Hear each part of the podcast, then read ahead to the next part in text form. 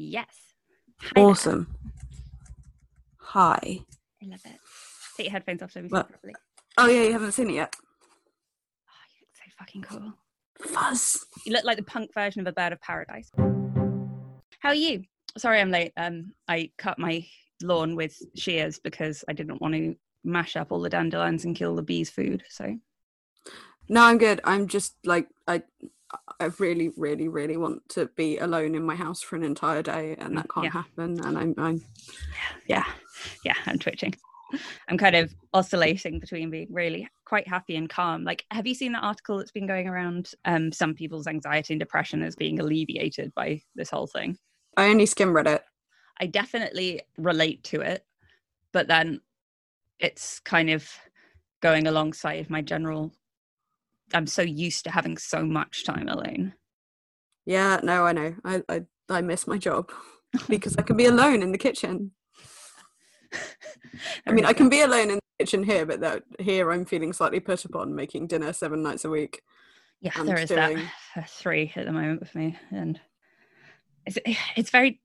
You're better at making proper food for yourself, I must say, because just I'm kind of used to. Again, this coincides with Jack now coming home every evening, so I'm Yeah. used to three nights a week just cooking for myself, and what that means is generally oven chips and gravy or similar level of effort.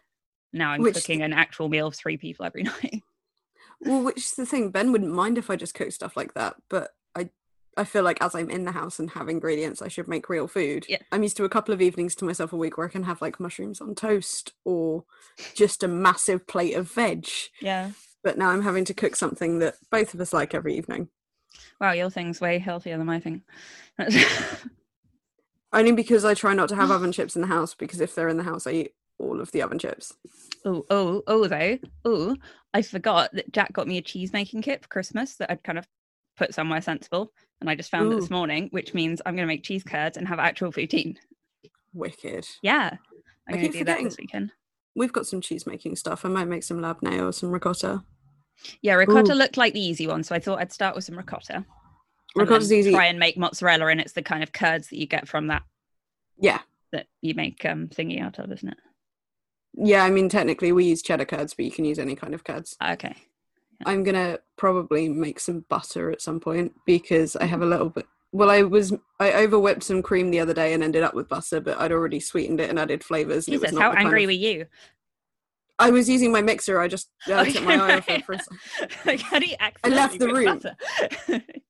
I left the room. Don't leave the room while you're whipping cream if you're using a stand mixer. Uh, I always, uh, I always over whip stuff, meringue, cream, whatever, because I'm like, no, I need it perfect. I need it. What the hell are stiff peaks anyway? Are these stiff? They're well, they're fucking not now, are they? That's way, that's way I've got. God damn it. This is what happened with me. So, but as I've got some double cream left over, I'm gonna intentionally do that instead and try making my own butter. Hmm. I might go. I might go forage some more wild garlic and add it to it. You're so posh, I am really fucking middle class. But of my- also, but also in a in a in a less wanky way. We're all getting back to the foraging, and we're in a national crisis, and you can frame it like that. Jam and pickles and Yeah, I might finally try and eat some dandelions this year. Mm, I've been thinking. I've been thinking about picking some nettles, but I I just know- mashed a bunch today with my shears because they were in the way of my rosemary. But next time, I'm gonna try when I've got some more sugar making kouign-amann next week, which I'm very excited what's about. that? Uh, the like paste, or you can do like one big one is a kouign-amann. Technically, the little ones are kouignettes. But I'm gonna make the little ones, and like imagine a caramelized croissant. Yeah. So it's like a croissant that's really soaked in sugar and kind of burnt caramel on the bottom. Oh. Oh, it's like buttery and flaky and sugary. It's one of those things I've wanted to learn how to make, but you have to like be in the house all day because you've got to play with the pastry every half hour. So I've never done it. that sounds like something that would belong in the garden of uh, what's it? Garden of Earthly Delights. Earthly delights. There we go. Locust. this is my wilderness. I'd forgotten what you were calling it already. Oh yes, did you manage to find a rhyming word in the end? Oh god, I completely forgot about that. I was uh, untangling that clump of jewelry. Yeah, I forgot as well. I've just opened the rhyming dictionary. Uh, What page was it again? uh, I want to say one, two, six. All right, so if you want to read it out, and I'll I'll see if I can finish it with a good word. Uh, a summer palace underneath the bough, a flask of wine, a loaf of bread, some lamb couscous with courgettes, roast peacock tongues, kebabs, ice sherbet, selection of sweets from the trolley, and choice of thou. Singing beside me in the wilderness, and the wilderness is Eyebrow. beautiful. I can't top that. I'm, I'm going to call you the winner. Which is based on an it's based on an actual poem by uh Fitzgerald, actually. eh, a close enough. translation of the Rubaiyat of Omar Khayyam. Uh, the poem parodied on this page goes A book of verses underneath the bough, a jug of wine, a loaf of bread, and thou. That sounds quite familiar. Yeah, possibly. I should know that. I'm a poet. Cool, cool, cool. So, Right. what's uh oh shit, sorry. It's alright, it's taking me a second to become a functioning person. I've just been writing show notes and untangling jewelry. I'm drinking so much coffee. Dad and I just spur each other on. It's getting really quite alarming. I'm quite lucky in that Ben's not a coffee drinker, so he, there's very little. I'm making a cuppa. Do you want one? Mm. occasionally. I think I'm probably drinking less coffee than when I'm at work because I don't have the kids making it for me. Oh yeah. See, other way around for me at work, I have to like walk past other people to go and get the coffee. And if I drink ten a day, people might talk. I'm sure Yeah. they wouldn't. The the general rule is people do not think about you nearly as much as you think they do. But No, everyone is obsessed with me all of the time. What are you talking well, yeah, about? not you, act- Joanna, not you, obviously. You specifically, Jesus, everyone is always thinking about, but you know, you in general, the general. Yeah, It's like the royal we, but the opposite. general you. Sorry. I had, things in quarantine haven't got so bad. I actually rewatch How I Met Your Mother yet, but well, there's 30 seasons of The Simpsons to get through first. and I'm rewatching Schitt's Creek. You were right about binging The Simpsons, by the way. I can't do more than three episodes before I just realize I'm just looking at my phone now. It's quite a good like background noise thing to have on, Yeah. because it doesn't require a lot of focus. That's but it. also like, if you do actually pay attention to it while you're binge watching it, you realize that like Marge and Homer almost breaking up happens six times a season. So many times, yeah. so many. It's depressing. And Marge keeps taking him back, which upsets me more each time. Yeah, honestly, she deserves better. Oh, The Simpsons, wouldn't it be amazing if just one day it ended with Marge finally like leaving and having a happy life? Yes. And you get like a little epilogue of Bart and Lisa slowly becoming more adjusted as everybody realizes staying together for the kids is a terrible idea. Yeah, that would be great. Mm. I mean, obviously, it would Basically, actually be very depressing and uh, would never be published, but it's nice to think about. The Simpsons itself, it, the show is really depressing and dark and violent. Yeah, I haven't watched anything past season 15 yet. Like, I've just been randomly jumping around to episodes I like the look of. Me. I'm just doing it in order, so I think I'm on like season five or six, maybe. Ah, you're getting really good bits. Yes, this is. I, we're almost getting to the peak. We haven't quite hit my two favorite musical numbers outside the monorail song yet, Ooh, what are the two? which is uh, "See My Vest," Made of real gorilla by- chest. on a chest. See these loafers, authentic gophers, something like that. Um, and My hat the- and really looking forward to that one. What's Uh, the other one? Oh, the Maison Maison Derriere. Hmm. Help me out. We're the gin in your martini, the clams in your linguine. Yes, we put the spring in. Yeah, the burlesque one. Yeah, I see. I skipped that because um, it would be weird to watch it with dad, but I will go back and watch that at some point. Yeah, that's fair. I don't really have to worry about watching things with adults. There aren't really any in the house. oh, Ben. I'm including myself in this. Look, Ben had a very lovely 40th birthday making Lego. oh, fuck. I made a birthday, roast Ben. dinner and a pavlova. I will pass that on. His mother is talking about some organised fun at Thought Nest when this is all over, which when uh, this is all over. God, we sound like people in bad World War Two plays. World War One, World War One, the fucking year of four years of Radio Four home that front. damn war, Yeah, oh, damn war. When damn this, war. this is all over, we'll have nylon tights for tea and Jam and biscuits on our eyebrows. Well, I'm gonna grab a coffee. Then, do you want to make a podcast? Uh, yeah, let's make a podcast, but I'm going to grab a coffee too. Hello and welcome to The Truth Shall Make You Fret, a podcast in which we're reading and recapping every book from Terry Pratchett's Discworld series, one at a time, spoiler light, in chronological order. I'm Joanna Hagan Young. And I'm Francine Carroll. and this is part two of our discussion of Sourcery. Uh, yet again, we are recording remotely because uh, for the listeners in the far future, in the after times, capitalized, uh, for a little while we had to do this via Zoom Because we're on, On- lockdown. on account of the virus. I like that you're assuming there'll be after times and this isn't our new reality for the rest of our lives. Well, we don't know what the after times will be like exactly, but perhaps we moved past Zoom and into psychic communications. Oh, that'd be good. We could do like a psychic podcast. Yeah, I just hope that MP3 can be converted to psychic without much loss of Yeah, uh, dot sound PSI. quality. Yeah. yes. Very good. Right, cool. I'm just Cool. going to go write this uh, speculative fiction novel. Mhm.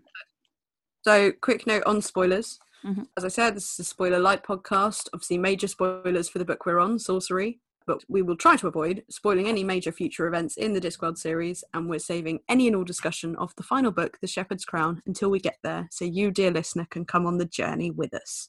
And what a journey it's been, Joanna. That was my daytime TV voice. Do you like it? That was amazing. Back to you, Joanna. I want to give you your own show on ITV. It's a very ITV voice. Uh, quick follow up from last week. Uh, we were talking about being bored in lockdown. You were going to make banana bread. I was going to shave my head. I have shaved my head. I have not made banana bread. Well, you've let the side down, Francine. In my defense, the only bananas Tesco had were bright green. And so I'm still Oh, yeah. waiting for them to ripen. You want pretty ripe bananas to make your banana bread. So, yeah. Would you like to tell us what happened previously in Sourcery? certainly. Previously on Sourcery, a powerfully paternal wizard has eight sons, cubing wizardry and creating a new source of magic. He then dies, kind of, evading death by squirreling his soul away in his youngest son's staff. Fast forward 10 mysterious years, and the unseen university senses something sinister. All of the building's vermin, including Rincewind, skedaddle. But our favourite hapless hero finds himself on another damn adventure, this time with a gorgeously violent barbarian hairdresser and a malicious bit of millinery, which gets nicked. Meanwhile, Coin the Sorcerer moves into the musty maze that is Unseen University and redecorates, rather forcefully. Ye gods, he blew Billias away! Excellent. I'm glad you got your favourite line in there again. Yes, it's probably my last chance, so I reckon you can still get it into the final episode. we'll on see. sorcery. it was the final episode ever of this show. I will remember it. I'll make a note. Imagine me remembering something that long. Imagine us remembering something into the following week. Uh, quick check in on helicopter or loincloth watch. I'm calling this a loincloth spot. Mm, Uh, mm, all right. Debatable. right. I would rather think of it as a loincloth than a leather holdall being a small pouch for the unmentionables only. Although he is also wearing woolly underwear. Well, yes, that's what I was thinking. I think if anything is going to be the loincloth, it's the woolly underwear. Yes. Just For cloth over the loin. dear listeners, we're on page 138. We are talking about, of course, the traditional barbarian garb of Nigel the Destroyer, son of Harebut the Greengrocer. All right, let.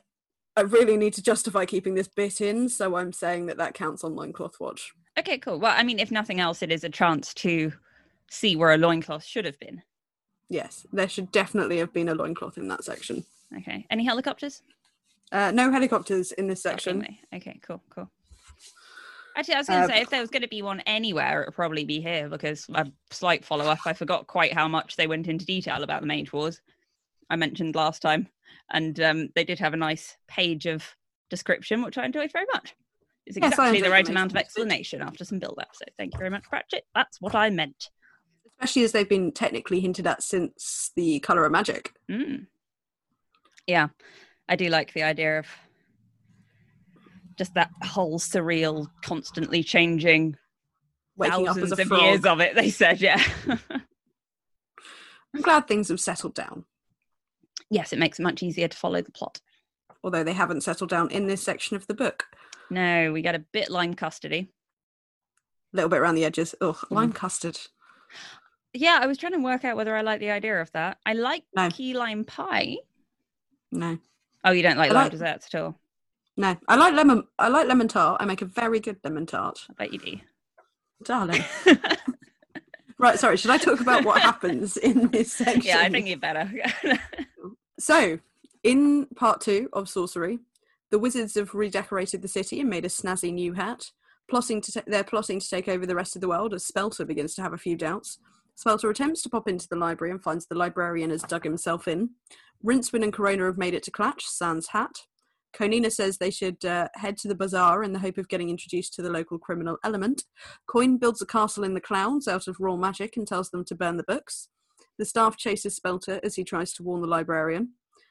Uh, this is the staff as in Coin's staff and not the staff of the university. Gotcha. Rincewind and Conina have been kidnapped and taken to a mysterious garden. We discover this is, in fact, Creosote's wilderness. One does one's best. The hat has, unsurprisingly, made its way here too and enters into negotiations with Abrim, the Grand Vizier. Conina is sent to the harem as Rincewind gets chucked in the snake pit, currently occupied by Nigel the Destroyer and one very tired snake. The luggage, in a sulk, goes for a drink or twenty. Rincewind gets a dose of raw magic before escaping the snake pit with Nigel as the Tower of Sorcery somehow arrives in Al Khali. The wizards take out the Seriph's guards. Rincewind and Nigel head for the harem as horrible wizards make an attempt on the library. Conina saves Rincewind and Nigel from the harem guards while the luggage wanders, lost and hungover. The hat possesses Abrim, and we get a brief history of the Mage Wars. The hat plans to fight sorcery with wizardry. Rincewind, Conina, and Nigel grab Creosote and get the fuck out of there, heading for a magic carpet. Good stuff. Action packed section. Yeah, it is. Big contrast to the uh to the intro. Yes, everyone has very much taken their places, and now all of the action is happening. Right, okay, cool. So favourite quote, Joanna. Yes, I've gone for a silly one. Good. It was really hard to just pick one. I like Mm. this section. There were a lot of good lines. A lot of really good silly one liners. There's also a lot of horrible, dark stuff about the human condition, which is why I thought I'd do something silly up top Yeah. yeah. before we get into all of the horrible, dark stuff about the human condition. I'm sure we'll be there by the end of the episode. Uh, so Conina says, My father always said that it was pointless to undertake a direct attack against an enemy extensively armed with uh, efficient projectile weapons, she said. Rincewind, who knew Cohen's normal method of speech, gave her a look of disbelief. Well, what he actually said, she added, was never enter an ass kicking contest with a porcupine. I thought you'd like that. It's a bit reminiscent of the bits in Mort about Princess Keli's ancestor. Yes, very much so. And I like I just think it's good life advice for us all to take with us into the future. Favorite quote, Francine? Uh, this is when the wizards are attempting to burn the library. Bad idea. He lit a match. The darkness blossomed into a ball of sulphurous white light, and the librarian dropped on him like the descent of man.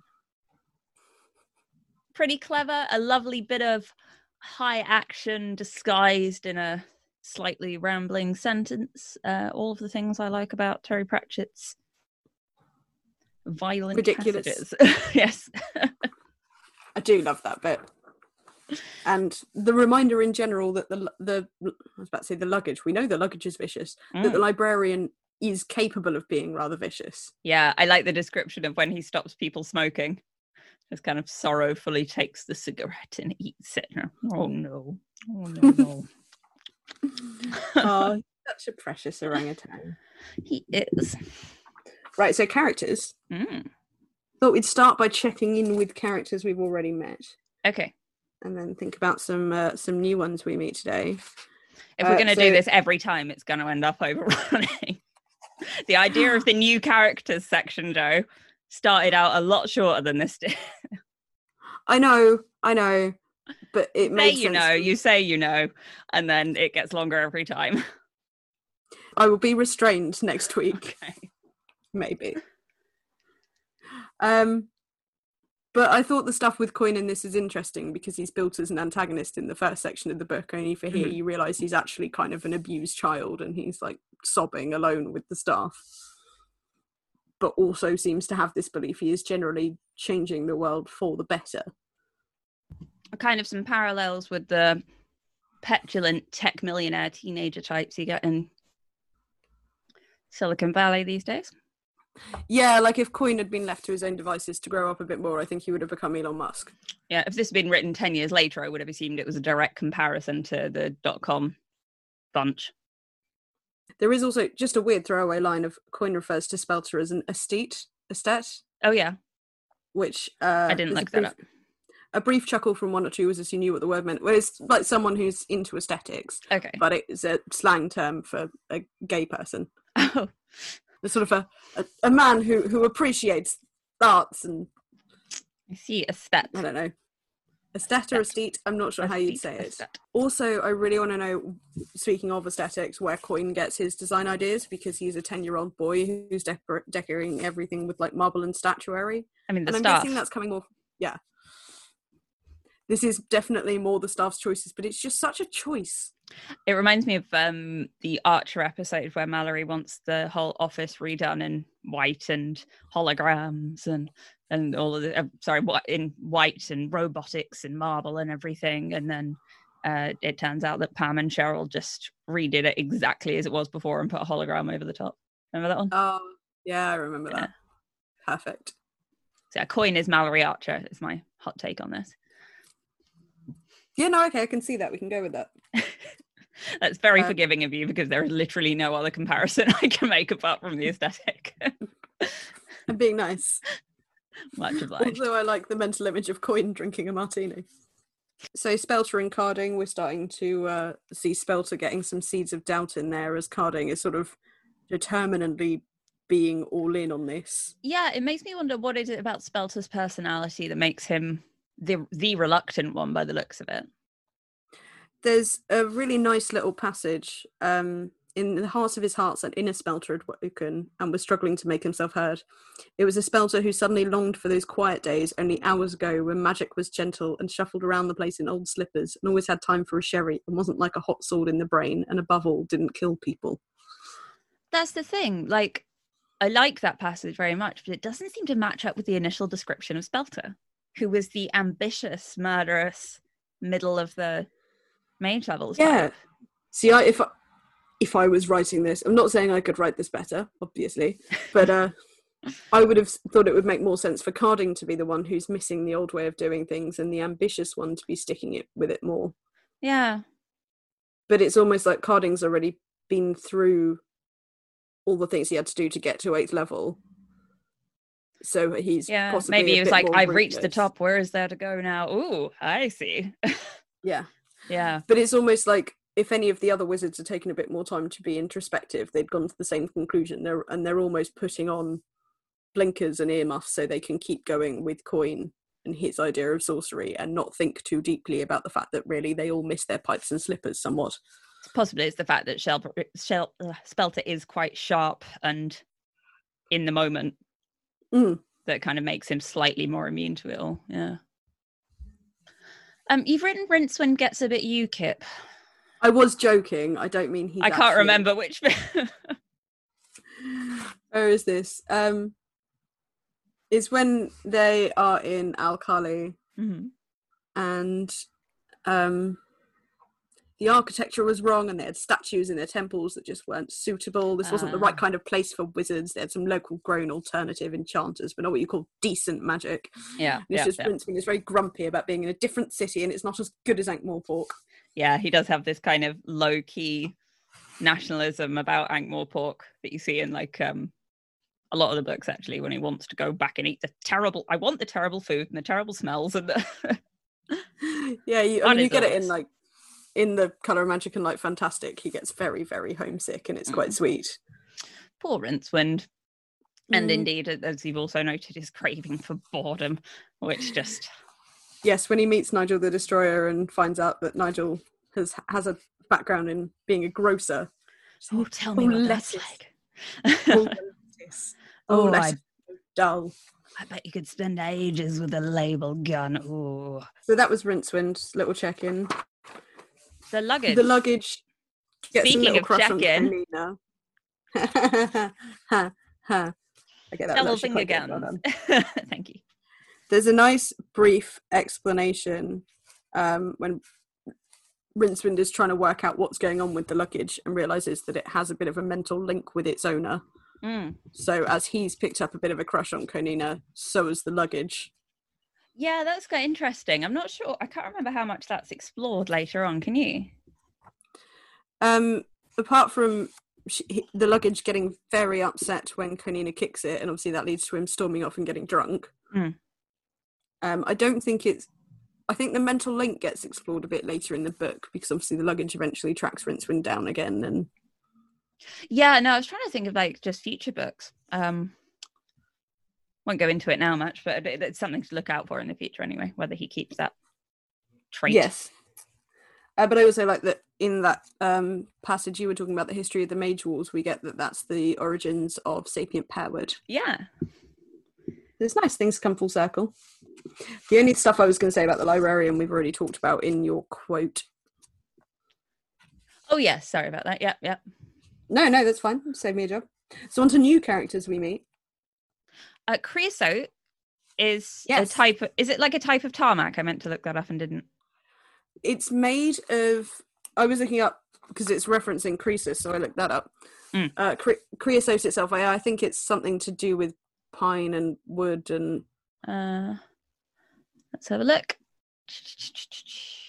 Oh, creosote. Yeah, yeah, yeah. Yeah. It's um you you paint it on fences and shit to make it weatherproof and it's horrible and toxic and smells forever.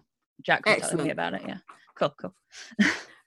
but it's obviously a reference to Croesus, who, uh, sorry, he was the king of Lydia, and according to Herodotus's histories, reigned for around fourteen years. Uh, Lydia? defeated, yes, which would when was that? now be five nine five BC. Okay. Uh, so that would now be part of Turkey. I want to say. Oh, that makes sense. They're using a lot of Turkish derived words through here. Yeah, I had some more notes on that later on. Um, in fact, oh, I did them in Speaking as somebody who tried to learn Turkish for almost three months, I'll get back to it. but uh, Croesus is like almost a mythical figure. He almost even became mythical in his own lifetime for basically being really, really rich. Ah, now which was the king who, in myth or fairy tale or whatever it was, who did turn stuff to gold? Because that's not the same. Midas, Midas, the Midas touch. That's it. Yeah. yes, turned everything to gold. A story I remember learning for the first time through an episode of The Raccoons. What's that? You've never seen The Raccoons? I've I haven't. What is it It is a very, very weird old cartoon. about raccoons? that has about raccoons, but the villains in it are these like weird pink blobby teacher, p- creatures with funny noses. Oh shit! No, I have Yeah, watched those that. ones. Yeah, yeah, yeah. yeah. oh, I will link to this cartoon. If I can find the Midas one, I'll link to it in the show notes. Anyway, Hmm. Hmm. moving on. Uh, uh, so yeah, so we also meet Grand Vizier Abrim, Mhm. um, who's described as that man has got Grand Vizier written all over him. No one can tell him anything about defrauding widows and imprisoning impressionable young men in alleged jeweled caves. When it came to dirty work, he probably wrote the book, or more probably, stole it from someone else. He wore a turban with a pointy hat sticking out of it and had a long, thin moustache. I feel like he's gone so far with the caricature now that it's no longer offensive. Do you agree? Yeah, no, I'm very with like where he He's, he's gone to the other side of the line of he's not just doing the thing now; he's parodying the thing. Yes, he is very much parodying the thing, and I like the fact that this incredibly intelligent, villainous Grand Vizier gets his brain taken over by the hat like immediately. Yeah, yeah. yeah, he gets just long enough to show just how villainous and complicated a character he is, and now he's just a slack-jawed hat vessel. Wee. Yep. So yes, I enjoy the introduction to the Grand Vizier because yeah, I think he's he's got, gone far enough into parody at this point rather than just doing the thing. Yeah, yeah. Uh, the other new character we meet is Nigel the Destroyer, who we've already mentioned, hmm who uh, I have I have a little soft spot for because bless him, he's trying his best. Yeah, he's very sweet. Um, so yes. there's two more characters to catch up with, isn't there? Uh, Yes, sorry, I did this in a funny mm, order. Oh, sorry, Conina. Yep, I'm not going full purple post it. I think I said most of my piece last week, but when she gets taken away to the harem and Rincewind's trying to defend her, and she's just like, "Oh, all right. I wonder what a harem looks like." There's definitely hints of the whole cool girl trope around it.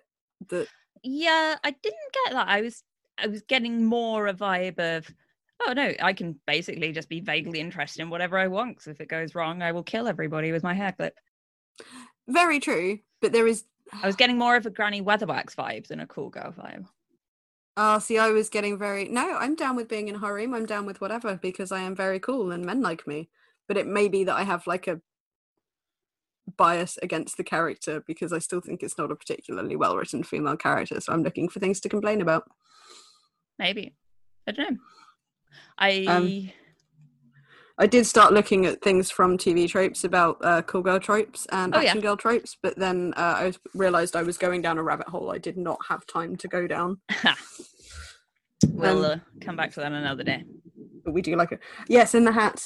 Uh, we don't really spend a lot of time with. We spend enough time with him for him to enter negotiations with a broom, end up on his head, take him over, and uh, become an antagonist himself as the action shifts to being about wizards versus sorcery as opposed to sorcery versus the rest of the world. Yeah, and it's interesting, isn't it? Because he's an antagonist to our little protagonists, but possibly a protagonist overall, because I think we're not meant to be on sorcery's side here. Yeah, we sort of It's all a bit complex. it's all very complex. It's nice. There's no clear hero or villain. I mean, I suppose Rincewind's our clear hero. Yeah. Bless oh no. Ni- Nigel, Nigel, he's got the sword, Joe. Got the Oh sword yes, and the leather. And he did, and he did practice that triple reversal Oh, orc thrust. Location-wise, we're obviously spending pretty much all the action in Klatch in Al Khali, which is fun. Fabulous. Alibaba. this this did kind of make me want to rewatch Aladdin. Not the new live action one. I haven't seen that yet. It looked bad. I haven't watched any of the live action Disney actually. I've seen Beauty and the Beast, and I really liked that because I Oh, like Emma? Watson. Yeah, it wasn't too bad. And there's a like new song in it that may as well have for your consideration flashing up on screen because only orig- original songs can be nominated for Oscars. Oh, I But it's see. quite a good song. Did it get It's one? like pe- no, God no, wasn't that good? Uh, yeah. So where are we? We are talking about Klatch, which I'm assuming we're taking inspiration from the Arabian Nights cycle, which sets this yeah. Middle East, specifically like Iraq, Iran. Yeah, the first bit they were talking about the temple sounded almost like the um Taj Mahal. Oh, which I listened to an interesting thing on the other day. So, did you know? Do you know the origins of what the Taj, why the Taj Mahal was built? It was like a memorial to someone's dead wife, right? It was the first. So it's a it's a Muslim uh, temple. It was during the Mughal Empire. I was listening to an episode of You're Dead to Me on the Mughal Empire Oh, nice. um, with Sindhu Vee uh, as the comedian on it, who's really funny. I love her. I can hear rustling or something on your end. Oh, sorry, that's because I can't hear myself. I keep fiddling with post-its and not realizing the mic's picking it up. Um, and yeah, so this emperor really, really, really loved his wife, and when she died, he built this huge, beautiful temple for her. And he was also the architect of it. Like he was a very hands-on emperor and very into architecture. Hmm. And he ended. He obviously was in, buried there when he died, but it was the first time a memorial temple had been described, uh, constructed for a wife rather than for a man. Oh, that's nice. So that was a cool bit of history. If that's if I'm remembering it right, I will uh, link to the podcast episode in the show notes so everyone can test my memory. But also they talk about the souk, which means souk, which is that souk is North African in origin, but Yeah, I was going to say that's Moroccan, isn't it? Yeah. But bazaar is Persian in- in origin originally. Yeah, yeah. I think he's just mixed up everything from North Africa, the Middle East, and uh, West Asia. So yeah, There are lots South of clever. Rep- a lot of stuff does overlap historically and especially linguistically, though. Oh yeah, well Um, it's, and- that's it. If you watch a time lapse of the history and the borders around that area, it's very difficult to keep track of. So It does fluctuate impressively. There's lots of clever references though, like you were talking about uh, Creosote's poem being a reference to the translation of the I've forgotten again already. Uh, the Rubaiyat of Omar Ah. Khayyam. So there are lots of very clever little references in this. There are. Speaking I of, found a couple more. shall we talk of- about little bits we liked? Oh yes, let's do let's. I really like the uh, hashishim. Well, it's basically word for word, apart from them being actual stoners. What assassins are based on, right? They were a fanatical Muslim sect in the mountains of Lebanon at the time of the Crusades. Uh, so yes, a bunch of violent thugs, but they did have a they had a reputation for murdering opposing leaders after intoxicating themselves by eating hashish. Although there's very little actual evidence for that, but that's where the word assassin came from comes from. It does literally come from hashishim. So this isn't even really a parody of a thing. This is pretty much the thing. Yeah, Assassin's Creed kind of takes a whole romanticized, twisted view of all those legends. Um, Oh, I haven't played Assassin's Creed in forever. Uh, the next thing I had was the concept of nerd. mm, yeah, Knurd. I'm really annoyed that like uh, there was a time where I didn't recognize why it was knurd and that it was drunk backwards. yeah. I'm pretty sure you told me this a couple of months ago, so don't worry about it. Okay, good. It's not just me then. Yeah, I have um, I have lots more to say on it. I think when we get to uh, one of the guards books. yes, it gets a lot more attention there, but I just I like the idea of we talked about anti noise versus silence last week, Mhm. and this is anti sobriety, Anti-drunk. anti drunk. Yes, this is coming through sobriety and out the other side. Which, Yeah. considering I was talking about how in the last few weeks I've come through anxiety and out the other side. yeah, humans have some rose tinted glasses on at all times, and uh, removing those is ever so terrible. Yes, let's not do that. Tis a silly thing. Hmm. Lampwick jokes. Rincewind brings them up while stuck in the pit with Nigel and trying to remain stuck in the pit with Nigel because it's nice and boring. Uh, and Lampwick jokes are the same as light bulb jokes, of course, in modern times. And as Rincewind didn't finish any, I took the liberty of doing it myself. Uh, how many alchemists does it take to change a lampwick? I don't know, Francine. Just one, but you really don't want to light it. How many wizards does it take to change a lampwick? Now, that's a very interesting question. We'll discuss it over cheese and brandy, perhaps see about forming a committee. Now, anyway, there's Goodfellow. Those are all the ones I came up with. What a good use of my day. I think this ought to be a listener challenge. Please send us your best Lampwick jokes. oh my God, yes, please do. That sounds great fun. Yes, we'll feature them on the next episode. Um. Oh yeah, the storytelling ha- harem. Mm, This is also my homework from last week. is it? Well, so you know, last week I was trying to remember the framing story around Arabian Nights, the Thousand and One Stories, Oh, yeah, yeah. uh, Scheherazade. So yeah, so the idea is it, that uh, Conina goes to the harem, and it turns out all the Seriph wants them to do is tell him stories. Which, by the way, is my favorite setup and destruction of a double entendre ever, because the Grand uh, Vizier says something like, uh, like she'll get is a sore throat. And I was like, cool, all right. And we got to the thing, and it was about storytelling. Ah, Yes, it made me very Not a crude sexual joke after all. So I had the name Scheherazade in my mind and I couldn't remember the story. So I was looking it up and realized it's quite a nice little this is obviously what's being referred to in the idea of the Seriph having a storytelling harem. Sure. And the sto- the reason I know the story and I have it here, I won't read out the whole thing, but I'll read out a little bit of it from uh, a Neil Gaiman short story collection, Fragile Things, called Inventing Aladdin. So I'm just going to read a tiny bit of it. Please do. In bed with him that night, like every night, her sister at their feet, she ends her tale, then waits. Her sister t- quickly takes her cue and says, I cannot sleep, another please. Scheherazade takes one small nervous breath and she begins. In far-away Peking there lived a lazy youth with his mama. His name, Aladdin. His papa was dead. She tells them how a dark magician came, claiming to be his uncle with a plan. He took the boy out to a lonely place, gave him a ring he said would keep him safe, down to a cavern filled with precious stones. Bring me the lamp, and when Aladdin won't, in darkness he's abandoned and entombed. There now. Aladdin locked beneath the earth, she stops her husband hooked for one more night. Very good. Yeah, it's a slightly longer story, but the, the story is, and this is the framing device for A Thousand and One Nights, is that there is this emperor who finds out his wife has been unfaithful, so he has her killed, and then says he will only marry virgins and have them killed after he sleeps with them, so that he, he never has to be cheated on. Effectively, sounds like a. Hashtag problematic. Very problematic.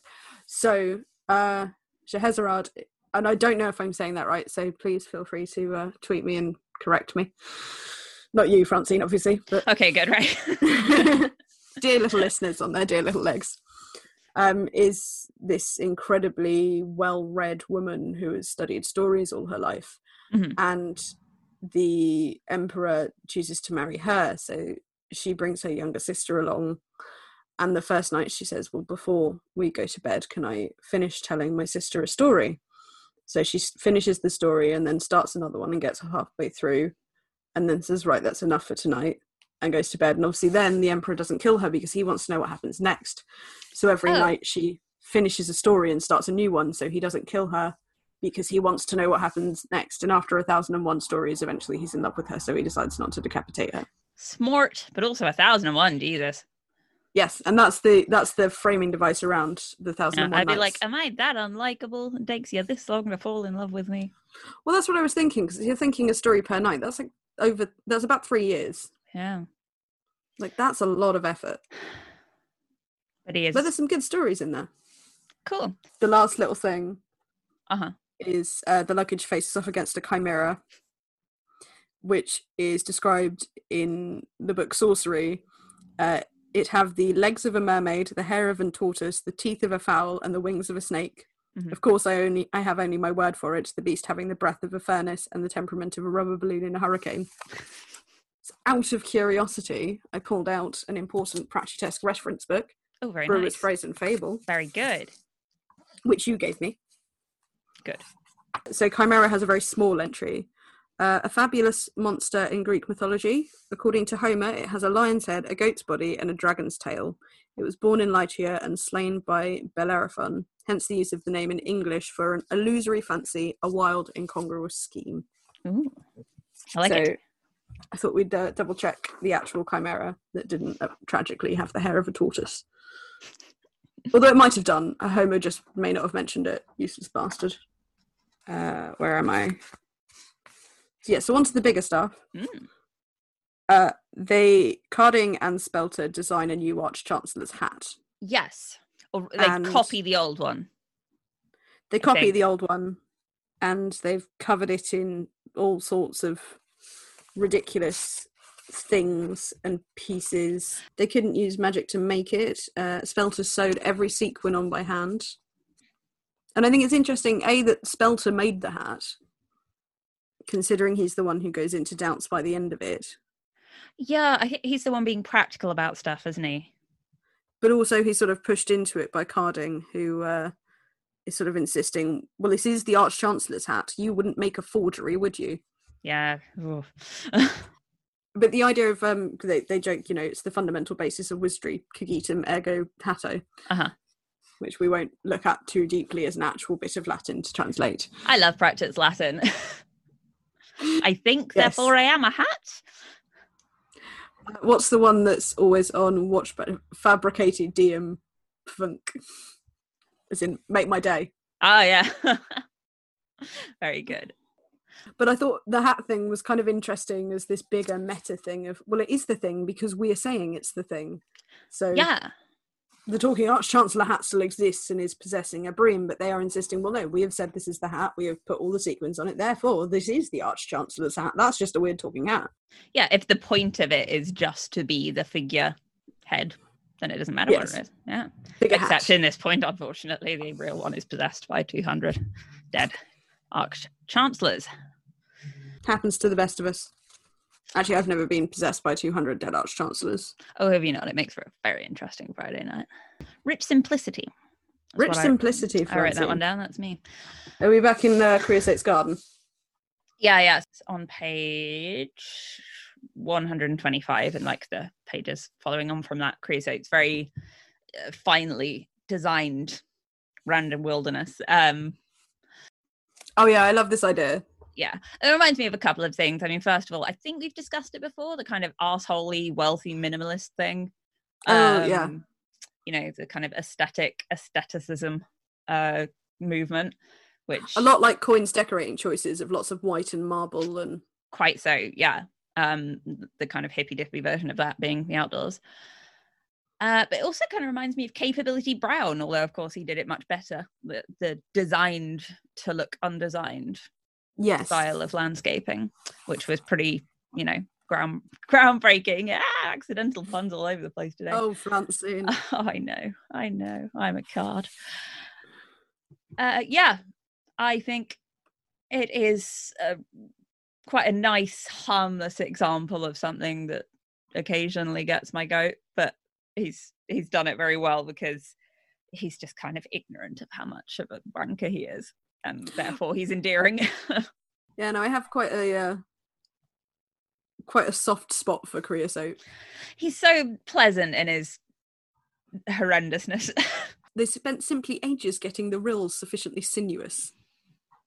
Do you have a meta for me? I do have several measures for you. Darling. Sorry, did you just get possessed by a cockatoo?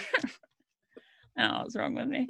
Uh, where am I going? Page one to eight. Oh, just over. Yeah, I spent a long time on this very short section. Actually, there's just a lot of cool references, and I enjoyed it. Um, so, oh yeah, yeah, it was some creosote trying to hit on Conina with bad poetry, basically saying, "Has ever e- anyone ever told you your neck is as a tower of ivory?" And then later on in the book, saying, "Your hair is like a is like a flock of goats that graze upon the side of Mount Gebra. Your breasts are like like like the jeweled melons in the fabled gardens of dawn, etc." Um, and that is a, a kind of parody of the Song of Solomon for one, and going on from that, which is where Solomon's admiring his bride. As, Oh, a, as a good Catholic, of course, you'll know it by heart, but I'll read it for people who don't. Uh, I haven't memorized a lot of Old Testament. How beautiful you are, my darling. How very beautiful. Your eyes are like doves behind your veil. Your hair is like a flock of goats streaming down Mount Gilead. Your teeth are like a flock of newly shorn sheep coming up from the washing. Each has its twin, and not one of them is lost. Your lips are like a scarlet ribbon, and your mouth is lovely. Your ve- brow behind your veil is like a slice of pomegranate. Your neck is like the Tower of David, built with rows of stones. On it hang a thousand shields, all of them warriors. Your breasts are like two fawns, twins of a gazelle, grazing among the lilies. This is a very good example of a blazon, which is a poem full of ridiculous similes, usually about somebody's appearance like this. Uh, Shakespeare did a parody of one. I can't remember where it was, but I'm sure you'd probably be familiar with that. Uh, Is that the um my mistress charms one? Though Yeah. her breasts had something about though her breasts had done. Where is it? If Snow be white, why then her breasts are done? Breasts are yeah, done, there it yeah. is. Yeah.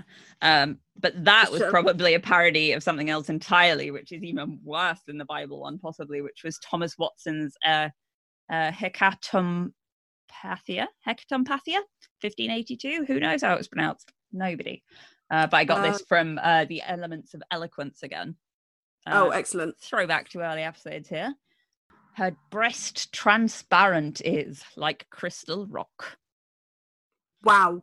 Her fingers long, fit for Apollo's lute. Her slipper, such as Momus dare not mock. Her virtues all so great as make me mute. I think it is a sonnet. It ends in a cu- couple of couplets uh, yes, it is. An iambic pentameter. Marvelous. It was very popular in to the, hear uh, what saints I 1500s. serve. Ah, her yellow Okay. exceed. Oh, very good. Anyway, it's terrible and I love it. I'm assigning myself the homework of writing a really, really bad uh black Blazon. Blazon. Blazon. B L A Z O N. And I'll do it too. That sounds fun. Yeah, cool. Uh, I don't want to enforce homework upon you, but if you write one, I encourage this. Speaking of poetry, let's talk about why uh, our lovely creosote, who we haven't actually mentioned as well, that there is another famous fictional creosote, which is Mr. Creosote from the end of Monty Python's Meaning of Life. oh, of course, yeah. Well seen. Anyway. Inspiration particles. Mm. Oh, yeah. This is one of my favorite little Pratchett concepts because it will come up again. But this is why Creosote is terrible at poetry because he is not particularly receptive to um, particles of inspiration, which Mm. sleep through the universe all the time and quite often hit the wrong targets. Yes. So we have uh, the weird dream about a lead donut on a mile high gantry in the right mind would have been the catalyst for the invention of a repressed gravitational electricity generation. Uh, but unfortunately, it was handled by a small and bewildered duck.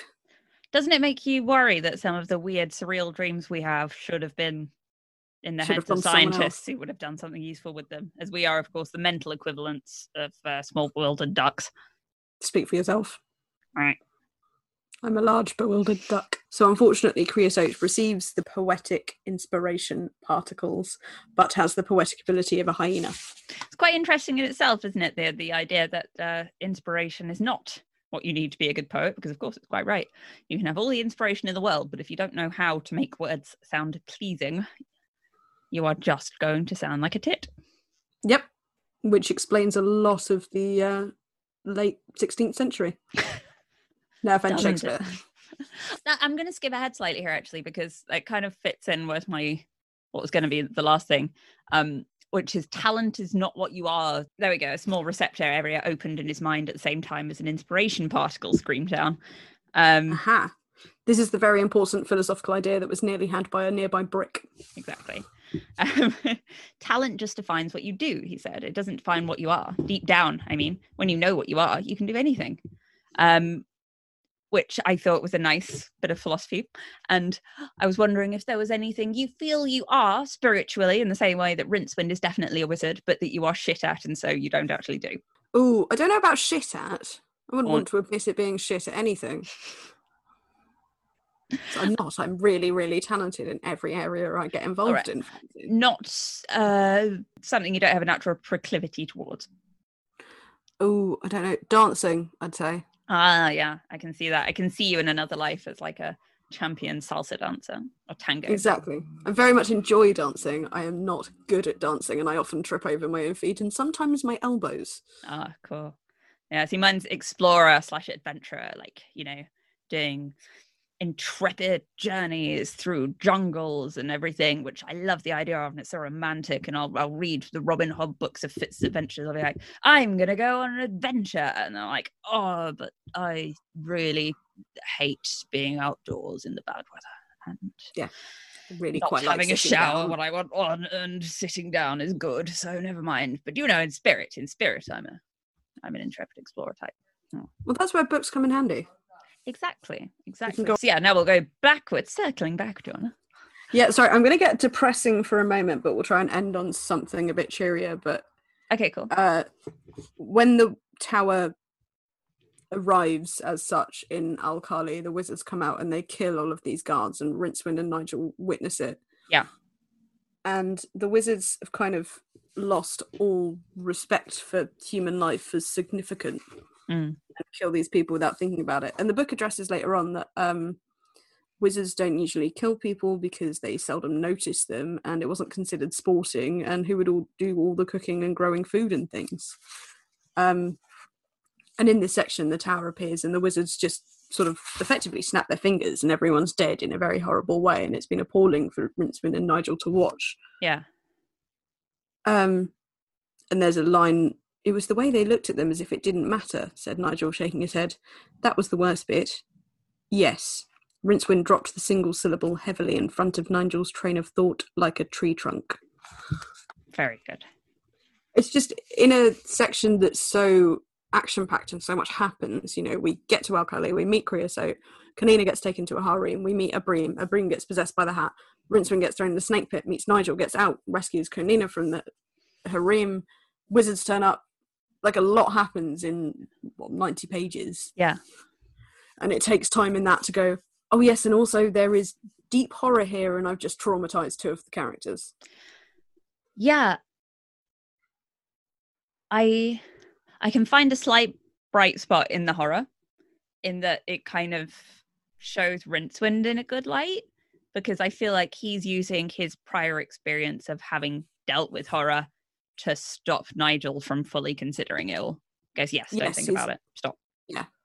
Uh, like a slight protective instinct that one does But not also- need to extrapolate on because it, it'll probably never come back. But you can quite often get especially in fantasy books where like large and like fantasy films especially large chunks of people will get killed off and it's sort of just cannon fodder for the plot and it's not really addressed Yeah. so in acknowledging that the wizards have lost some of their ability to respect human life the book maintains its respect for human life by being like horrified by it and showing Yeah. Rincewind and Nigel horrified by it yeah, which I Yeah. thought made it a really interesting bit of writing and that did kind of seem to super traumatize Rincewood. It does, but it's also it shows how strange what's happening to the wizards who are on the side of sorcery is on Yeah, because he said something like, "Oh, these are the faces I've seen peering amiably through the gardens," or something like that. yeah Um, these are the blokes who were wandering around having a smoke in their slippers with a pipe and now they are just killing ordinary people for no real reason and it makes you wonder whether they are kind of like literally their mind is altered. They are high on this stuff, or whether it's kind of give a normal, amiable person a slice of this kind of power, and that's what'll happen. Like, I wonder what Yeah. the, the driving point is there behind their change.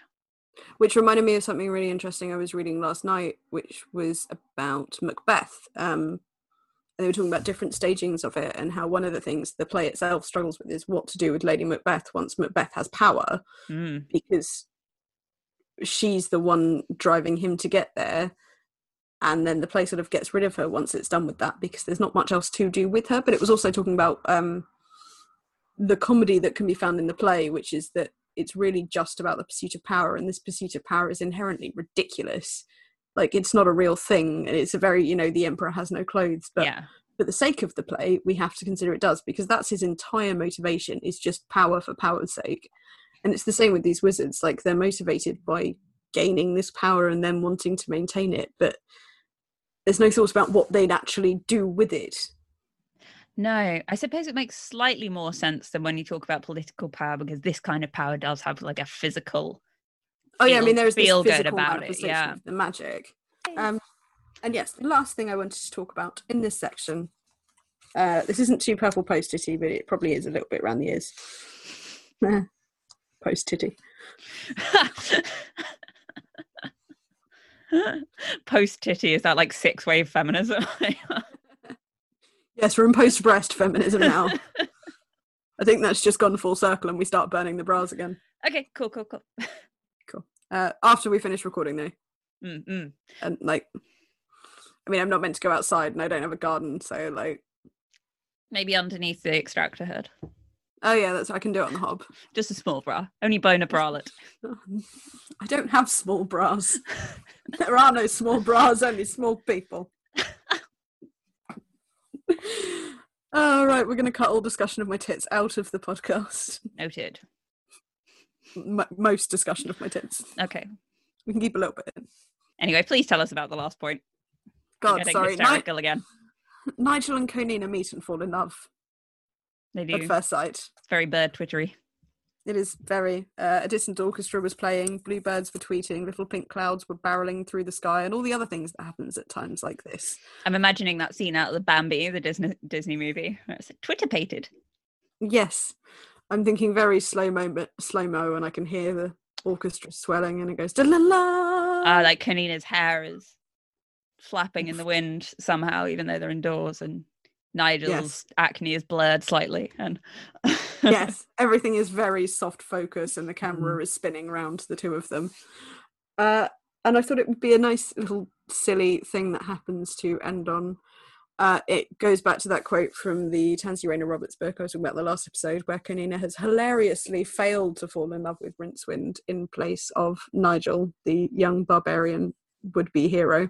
sexy but also, self. like sexy self. Also, I kind of hate it as a character thing for Conina because she, why? Why is she into Nigel? I don't know. It's not like she's unworldly Well, and has never um, met a man before. Well, no, hold on. Because why wouldn't she be in a way like in the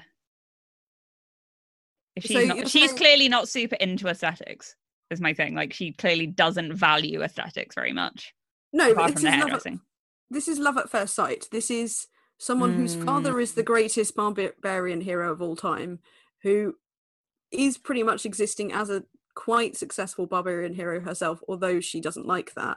Looking at a guy with woolly underwear under his leather holdall slash I've got it. loincloth.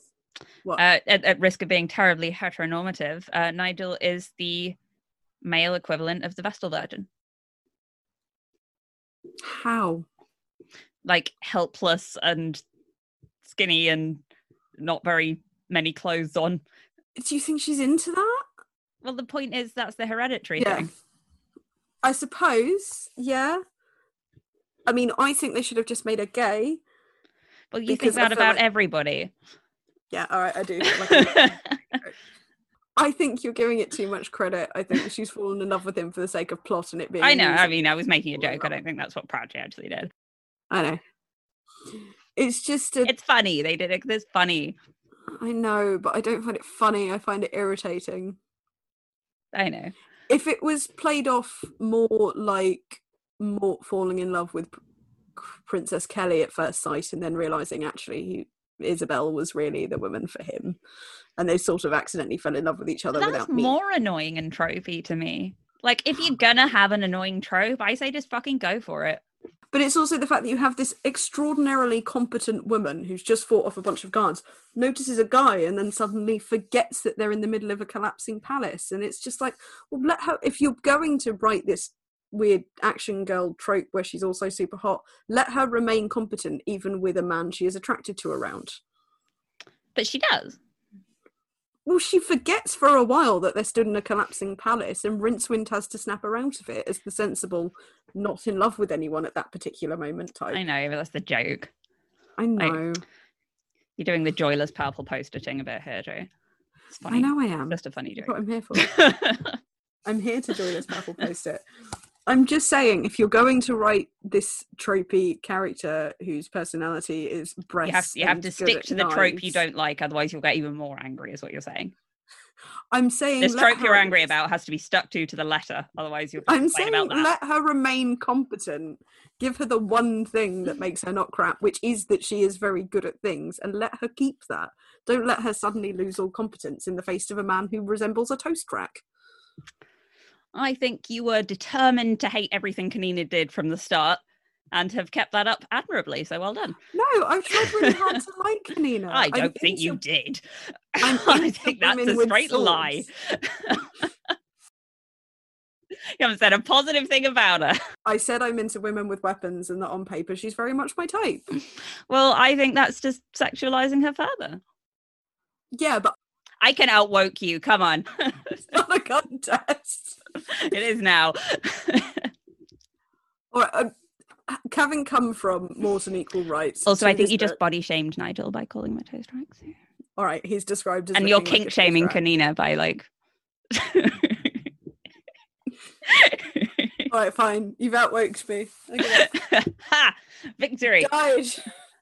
anyway, I'm just being a dick because yeah, I know like it's it is a continuation of the trope, but it's silly. It's just a silly bit in, as you say, a depressing situation. I know, and it was always going to happen, and it is funny. I'm not saying it's not funny. I'm saying I wish Conina could have remained competent in the face of falling in love. And part part of it is we've just come from two very good Discworld books that have quite well written women in them. So to come to a book where literally the only woman is this, which is encompassing it. A lot is dumped on Conina's shoulders as far as doing a lot of hard work as a tropey female character. So okay, so do you reckon it would have been good if this whole like moment in love was happening, um, and yet without looking while doing the whole in love thing, she just kind of reached out with a comb and killed somebody to the side? Yeah, So that would have been quite Little cool, yeah. changes like All right, yeah, yeah, yeah. Okay, yeah. No, I get that. I get it. But also have Nigel do something that makes her attracted to him, rather than her just looking at the woolly underwear toast rack guy and going, "Oh, you know what? Yeah, that's it." That- Um, yeah, I have one more thing, don't I? I have my obscure reference. you do have an uh, well, if you have an obscure reference finial for us, Francine, get your finial out for the lads. hey, Ah, hello, finial. I miss it. uh, yeah. So going back to the knurd thing, actually, um, as in the sobriety, not Nigel. Uh, it comes with a shot of Orak to counteract the kind of anti-drunk that the coffee gives you.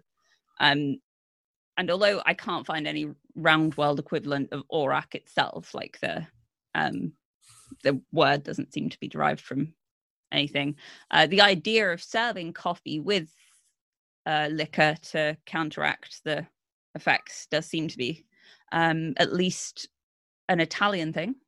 Uh, they have uh, what's called an ammazza cafe, which literally means uh, coffee killer. And so you'd have a coffee with a shot of, say, ouzo, but not ouzo in Italy, grappa. Um, traditionally, to, to and the idea is the stimulant would uh, counteract the sedative and vice versa. Oh, brilliant. I mean, That's a thing. excellent. That's what you nice don't want to do is have 20 shots of grappa and try and fight a basilisk. Luggage only. Well, that ruins my Joanna. oh, grappa. I remember grappa. Ugh. Oh, I've Ugh. tried. I I don't remember anything after drinking grappa. Ditto, Mm. I did not get on with any uh, Mediterranean spirits, really. No, no one needs Mediterranean spirits in their life. Right, I think that is that is everything for today. Cool. So next week is our final part of the discussion. So for us, part two ended on page 180 with Conina saying, "You mean heights, and don't stop being silly. I know what I mean. It's the grounds that kill you." oh, And we're going from there, funnily enough, to the end so of the book. how much have we got left here? We've got a little under 100 pages. Yeah, So, yeah, it's split very neatly into three, really, didn't it? Well done, Joe. Yeah. 90 pages. Dear listener, you can follow us on Twitter at You Fret Pod, on Instagram at The Truth Shall Make You Fret, on Facebook at The Truth Shall Make You Fret. You can email us your thoughts, castle, snacks, and albatrosses at The Truth Shall Make You Fret Pod at gmail.com. Do we ever get emails? Not really. Oh, okay. Email us, listeners. Please send us your best lampwick jokes on any of those, and we'll read out the best on the podcast next week, hopefully. Uh, please don't forget to rate, review, and subscribe wherever you get your podcast because it does help other people find us. Obviously, tell all of your friends via Albatross that we exist. Don't go and tell them in person because that's very dangerous right now. And until next time, dear listener, Don't let us detain you.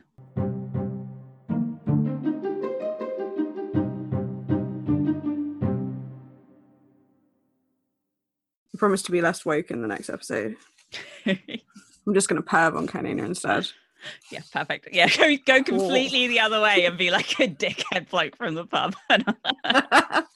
God, I, mi- I miss the pub so much. I even miss the dickhead blokes.